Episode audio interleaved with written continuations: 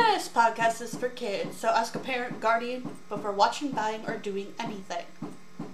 Or listening to a podcast. It may or may not like the podcast content or content. So always ask permission before you do something. But I would say, I hope you all like my podcast, enjoy the things I talk about. On the one podcast, I talk about animals and mythical creatures. On the other, I talk about like Yu Gi Oh!, Pokemon, Dumbo, Disney, Easter eggs, stuff like that. So I do have like two char- I do two characters that have podcasts. One's like a mermaid hybrid. She's like a fairy mermaid creature, and the other's like a person who likes boy and girl things and talks about them, like Pokemon, Yu Gi Oh, um, Dragon Ball Z if you want. So check it out. Enjoy. This is a kid disclaimer. This is made for kids. Always ask a parent, guardian, or someone who is in charge of you before watching, buying, listening to, or doing anything in my podcast, YouTube, Facebook, Instagram, and TikTok. I also hope you all have a wonderful day and enjoy some of these videos and podcasts and different things that I do. And remember, don't always do stuff you see at home. You should be cautious and make sure it's the right thing for you and make sure your parents are okay with it or your guardian. I also hope you all have a wonderful, great day, afternoon, and night. And I hope every kid out there is enjoying their free time. And have a great, wonderful day and enjoy my stuff.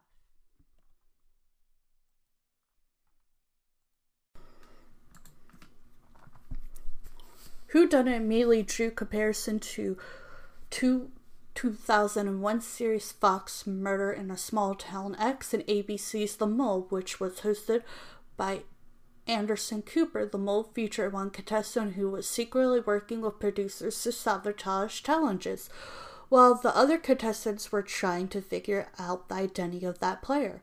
Since Who Done It, Killer doesn't even know the crimes are committed. The show is very different, and that's by design. Executive producer Anthony told me that he never saw either show, but ABC's uh, executives keep us from doing things that felt like the mole. And Who Done It or Who Done It is a complex plot-driven variety of detective stories in which the puzzle regarding who committed the crime is the main focus.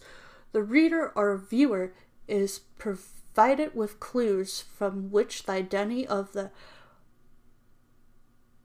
prioriter may be decided before the story provides the revelation in itself as its climax. The investigation is usually conducted by an uh, professional detective, people like that. This is a Who Done It, not the show, but something else that I found. Who Done It follows the primage of the classic detective story in the sense that it presents crime as a puzzle to be solved through a chain of questions that detectives pose.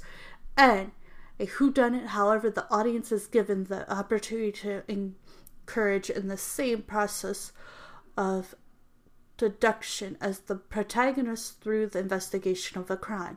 This engraves the readers to say that the strive to compete with or outguess the expert investigator. A defining feature of the whodunit narrative is the so called double narrative.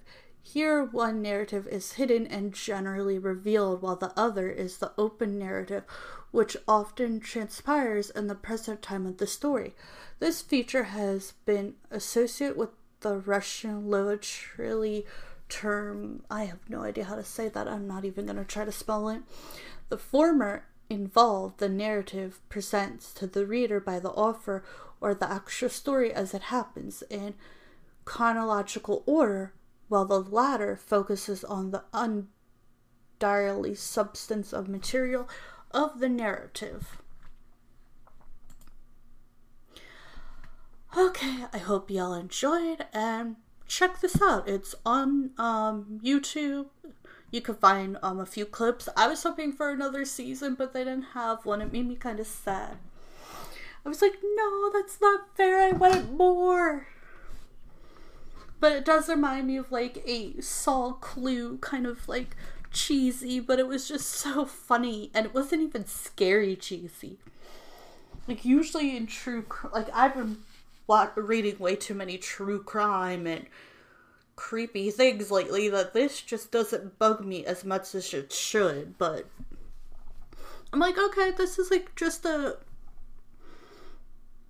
crime scene show. It's very interesting, very cheesy, very funny, very all over the place. The makeup is pretty good for what it is. I hope y'all enjoyed. Test it out this weekend. Okay, boys and girls, we're gonna do Ruby Gloom.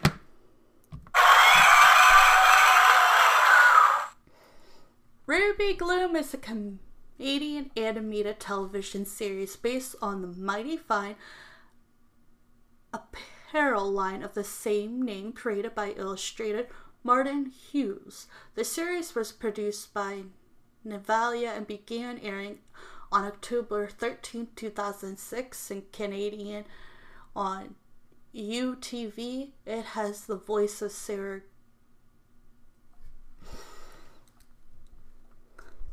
In 2001, Ruby Gloom became began as a drawing on a piece of paper, illustrated by Martin, and was then spawned into a fraction by the friction by the U.S. company Mighty Fine three years later.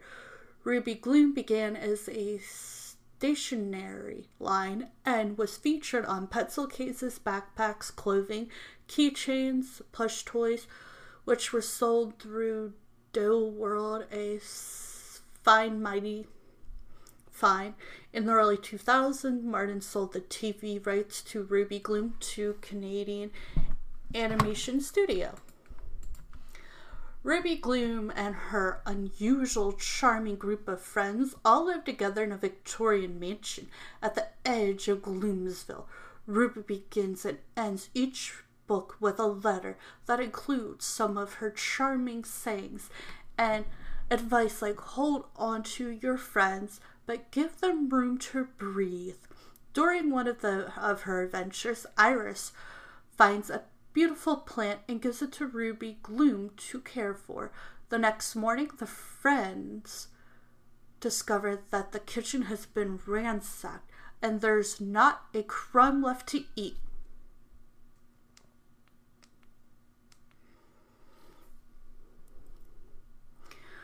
Boy assumed the role of Sherlock Holmes and investigated the crime. He even in something all his friends after Skullboy just just diverse and a rabbit trap for the culprit we learn that each night the plant has been creeping out of its pot and devour, devouring everything in sight. A typical Gloomsville fashion, the kids effectively name the plant Flora and plant her outside their kitchen window so they can toss her snacks whenever she's hungry. Ruby Gloom is a Canadian flash animation television series based on Mighty Fine. It features. Okay. Ah, here we go. Main characters. Ruby is a 10 year old girl who can find happiness in anything. Look on the bright side is her motto. There isn't a single thing in the world that gets her down or a single negative thing that can't turn into a positive. Her positive attitude allows her to act as the voice of reason in the mansion. When her friends lose focus on the real issue. Ruby has a crush on one of her friends, Skullboy, and nearly reveals her feelings to him in an episode, Sunny Days, when the two of them were trapped in a cave. Her positive outlook also makes Ruby very loyal friend loyal to her friends. She likes to write in her diary and knit. Doom Kitty.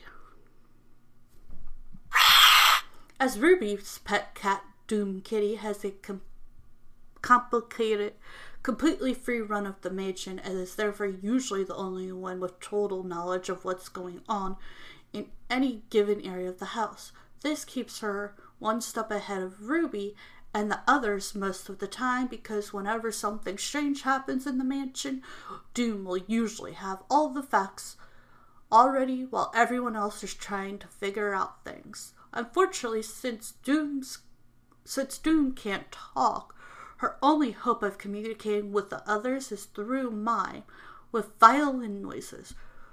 Ruby usually has an easy time understanding her, but it doesn't always work. This shows that Doom hates it when she is trying to communicate, and her friends that think that she is playing charades, she sometimes tries to warn Scary Bat about Boo Boo's pranks.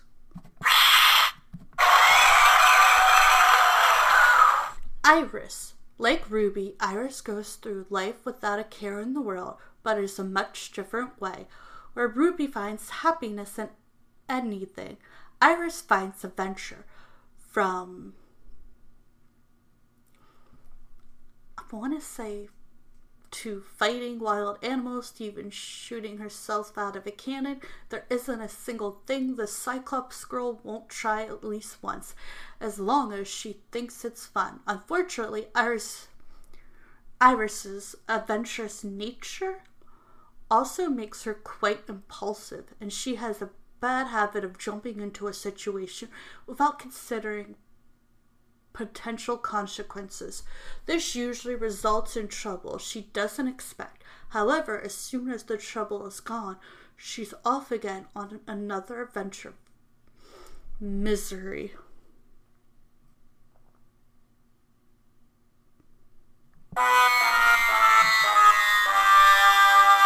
Misery is a nine year old girl, banshee girl, who doesn't mean to be a walking disaster area her mishaps are usually a combination of clumsiness and extraordinary bad luck. Evidently, these traits run in her family, as Misery has had relatives who have been sh- been present at every single major disaster in record history. Fortunately, her friends all are all kind-hearted enough to take this in their strides. Misery spends most of the time in a state of detached alpha, and with every present trace of tears running from her eyes, she does have tiny moments of happiness through the series. But all aside, there are few and far between. Her bad luck roars its ugly head and strikes her down with a vengeance, usually in the form of lightning bolts.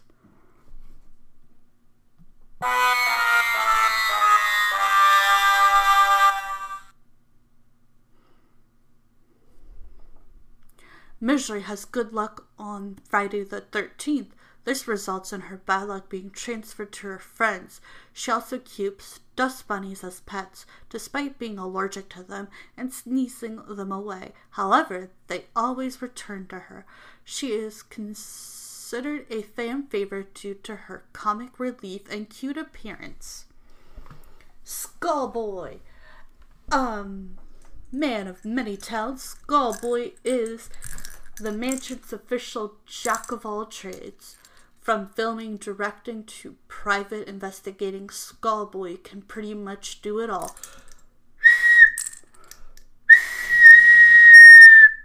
Good job, Skullboy.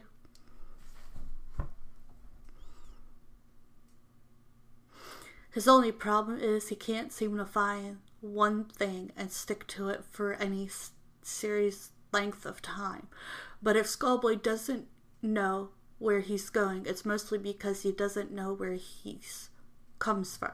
This is referred to in many episodes when each time he finds a new skill, he submerges, he must come from a long line of others with the same skill.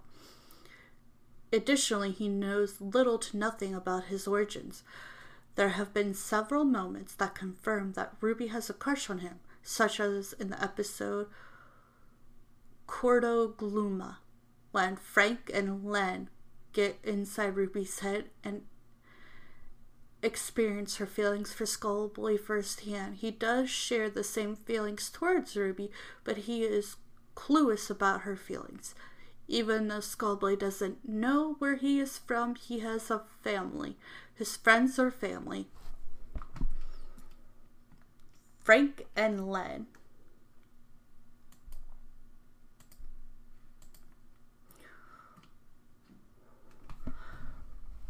Rockers by nature, these conjoined brothers live in the mansion's garage. They have their own garage band known as RIP. Frank and Len's strength lies in performing music. Unfortunately, this seems to be all that is their strength, since they both tend to lose focus on anything that isn't their music.